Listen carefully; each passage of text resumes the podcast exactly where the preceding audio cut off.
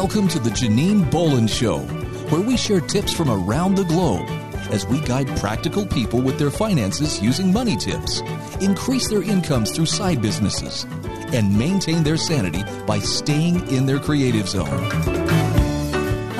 Janine Bolon here, bringing you tips from around the globe as we guide practical people like yourself with their finances using money tips. We increase your incomes through side businesses, and we hope to help you maintain your sanity by keeping you in your creative zone. Now, the Janine Bolon Show is a syndicated program of four podcast shows that were combined in October of 2021. Three Minute Money Tips, The Thriving Solopreneur, The Writer's Hour Creative Conversations, and The Practical Mystic Show were programs that were running since 2017. We've produced over 300 episodes and interviewed over 250 guests, and today we will be spotlighting an entrepreneurial idea that I personally had no idea that would take off and bring me anywhere from 300 to $500 a month as a business side gig. So, first of all, I was absolutely stunned by the results. I found it super easy. And I never saw myself doing this. Now, it started as I was walking to my grocery store and I happened to pass my dry cleaner. And that particular dry cleaner had a sign up that said,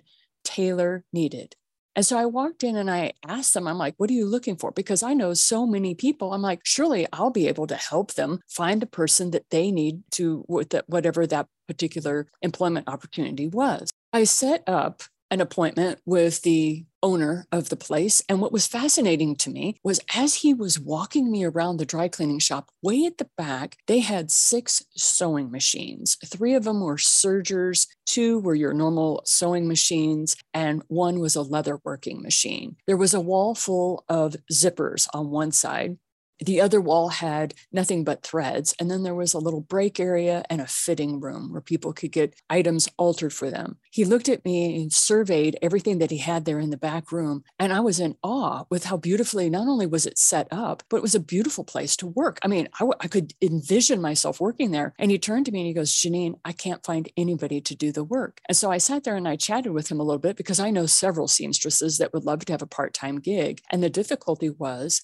the man that was running that dry cleaning shop had had a person that was an amazing seamstress. She was a retiree and she was willing to work for only $17 an hour and work at this full time. He was trying to find somebody to replace him at that level. And I said, I don't think you're going to be able to find anybody like that because King Soopers, the grocery store right beside you, is offering $16 an hour for people to push grocery carts.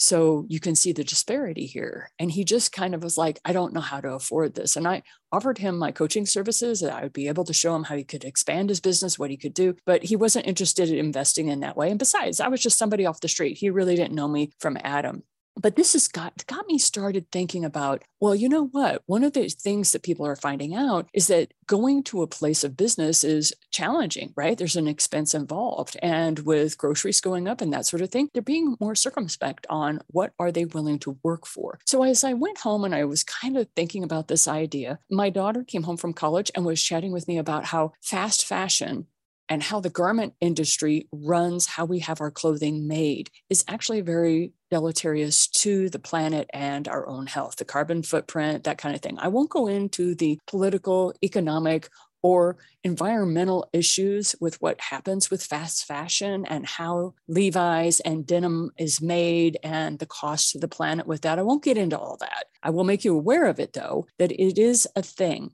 what has happened is the machines that are run in other countries would never be allowed to run in our country. The speed that the sewing machines run and the fact of the harm that can be happen to the employees of that would never happen here in our country. So the garment industry has moved overseas. All right.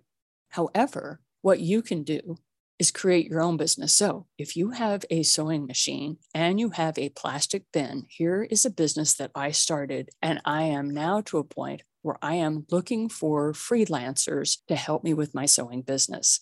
It started with the app Nextdoor. Now, I don't know if you know this about this app, but Nextdoor has the ability for you to really lock down as a social media app how far your signal goes. So you can keep your comments and your posts to people that are just in your neighborhood. You can expand it to a three mile radius, or you can expand it to everyone that's on Nextdoor in your county. Now, I chose to only have Nextdoor operate in a three mile radius of my home. I live in a, what some people would call a smaller town. We only have about 88,000 people here, but we are surrounded by Denver and we also have Boulder. And so in my little community of next door, we have about, I guess, 100,000 people that would see my posts. Not everybody is going to need the business I need. So, what was my business? I put up, I am not a seamstress, I am not a tailor, I'm a mender meaning you can start this business without a sewing machine. You can start with just a needle and thread and let people know you patch holes. What is amazing is there is so much clothing out there that people are not wearing because there's a hole in it, but they want somebody to patch it or fix it for them so that they can go on wearing it. That there is a delight in being able to love a garment so much that they want it. Now, I know some of you may think you may be in areas where you're like, absolutely not, Janine, nobody wants that. I would like you to try this. So, what I did was I went on Nextdoor, I started a business page that said mending Longmont because that's where I live is in Longmont, Colorado. So I t- started up mending Longmont. And then after I did that, I just went on Canva, created a cute little logo with a needle and thread and and put mending Longmont and some pretty script and that was my logo. And after I created that, I went on Nextdoor, built out my little business page and said, "Hey, do you have a hole in your favorite pair of jeans?" And I showed where a belt loop had come off of one of my children's clothing. And I said, "I can mend it for you." That's all I did. I got 32 hits from people saying, Hey, can you put in zippers? Hey, can you hem my pants? Hey, can you do this? Can you do that? And I said yes to it all because I did have experience. Now, do I consider myself a tailor? Absolutely not. Am I a seamstress? Absolutely not. I am a woman who knows how to run a sewing machine and I have the ability to sew on a button. I considered my skills to be not at a professional level. And I would let everybody know that dropped off their items. I'd say uh, in my text messaging, I do this part time. This is a side gig that sort of thing, so that they knew that the reason why my prices were so inexpensive was because I didn't consider myself a pro. What I did is I went on to a website of my local dry cleaner and I found out how much it cost on their price list to do all the things they did. And because I didn't consider myself at the same level as the people that were operating that dry cleaner, I took my prices and made them $5 less relative to everybody else. It happened on January 9th. That's when I started my business. And I am now recording this on February the 17th.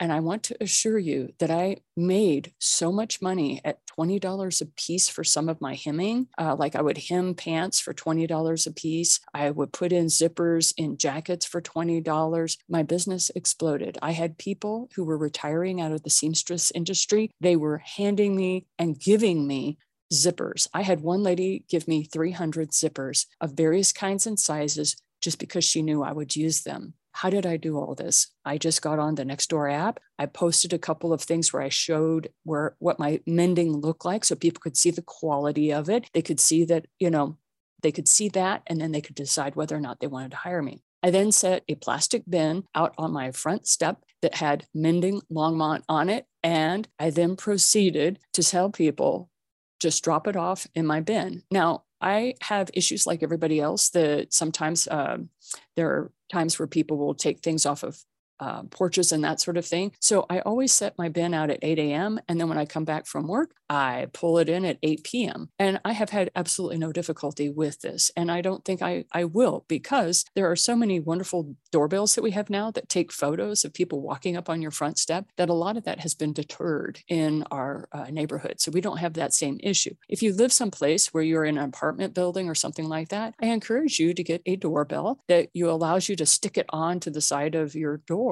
and it will take pictures of anybody who drops off or or picks up. Uh, this is a very low cost option to give you a bit of security for your people. What's fascinating is almost everybody is using Venmo to pay me. And it is lovely because I also had people that had retired that were giving me zippers that they no longer could use. I receive mail now, like people that have mailed it to my mailbox where there's packages full of zippers and people who had seen that I was doing this work on Nextdoor and voluntarily gave me these zippers so that I could use them in the clothing that I'm, I'm working on. What is fascinating to me is there is a part of the United States that is very generous and very giving, especially when they see people doing good work. I let people know look, I can't give you a tax write off. This is a for profit business. And they said, don't worry about that. Just use the items. So, in the effort of recycling, reusing, upcycling, however you want to call this, just wanted to let you know this is a business you can start And I ended up making so much money in the first six weeks of my business. I bought a brand new serger so that I am now able to help people cut their dresses to size. We can I now have the ability to cut the pants off, serge the pants or the ends of dresses and be able to take care of finer woven clothing. So basically, as your skill set builds, so does your ability to do this. Now you're saying, but Janine, I'm not a seamstress, or I don't have a sewing machine, or I have no interest in this. That's fine. We've taken this business model and I've started teaching it to some of the students that I have online. And what's fascinating to me is they're actually getting traction on things like electronic recycling. Uh, I had a gentleman that opened up a business called Salvage Savants. And what that student ended up doing is he told people he fixed coffee makers because he found where the primary spot is that coffee makers break. So when you turn on the on button and it's not working, he's found out where they break in that regard. And so people have started dropping off and putting coffee makers in the drop box on the front step that he has. Then he had somebody say, Hey, can you fix this cookie press? And he goes, I've never fixed anything like that before, but drop it off. Let's see if I can fix it. If I can't, you can take it back. No harm, no foul. So that's some of the things that you can do. Put a drop box on your front doorstep, figure out what it is that you like to do. What is it that you like to fix, repair, or mend? And if you can't do it, you can't do it. But gosh, we have so many resources nowadays we didn't have before where people can drop off an item and then you can go on YouTube and see if somebody else has learned how to fix it and then charge $20 for your time of learning it. And at the same time, give the person back an item that they thought they would have to drop off and put into the dumpster or what have you. The other thing is it's going for us here in Colorado is it's very expensive for us to dump electronics. We are not allowed to put electronics in our trash bins. So if you have an opportunity to fix electronics, please reach out to me here at the Janine Bolon Show. I would love to know more about you because here in Colorado, we're looking for people who can repair old electronics and keep them up and running due to the expense of having them recycled or reduced. So, this is Janine Bolon, and thank you so much for listening to the Janine Bolon Show. We're here every week bringing you quality conversations on money, business, creativity, and keeping your sanity. Be sure to subscribe to our show notes by going to thejaninebolonshow.com, where you will find additional resources as well as a transcript of this show. And I wanted to say a shout out to the Eight Gates and Salvage Savants, companies that are dedicated to the financial stability of families by using the 60 40 principle and upcycling of, of electronics. Be sure to visit our sponsor at the8gates.com. Have a great day. Keep your feet firmly on the ground while you keep reaching for the stars. Take care of yourself. Thank you for listening to The Janine Bolon Show. Be sure to subscribe to our show notes by going to thejaninebolonshow.com, where you'll find additional resources as well as the opportunity to sign up to receive our program in your email each week. Be sure to visit our sponsor at the8gates.com.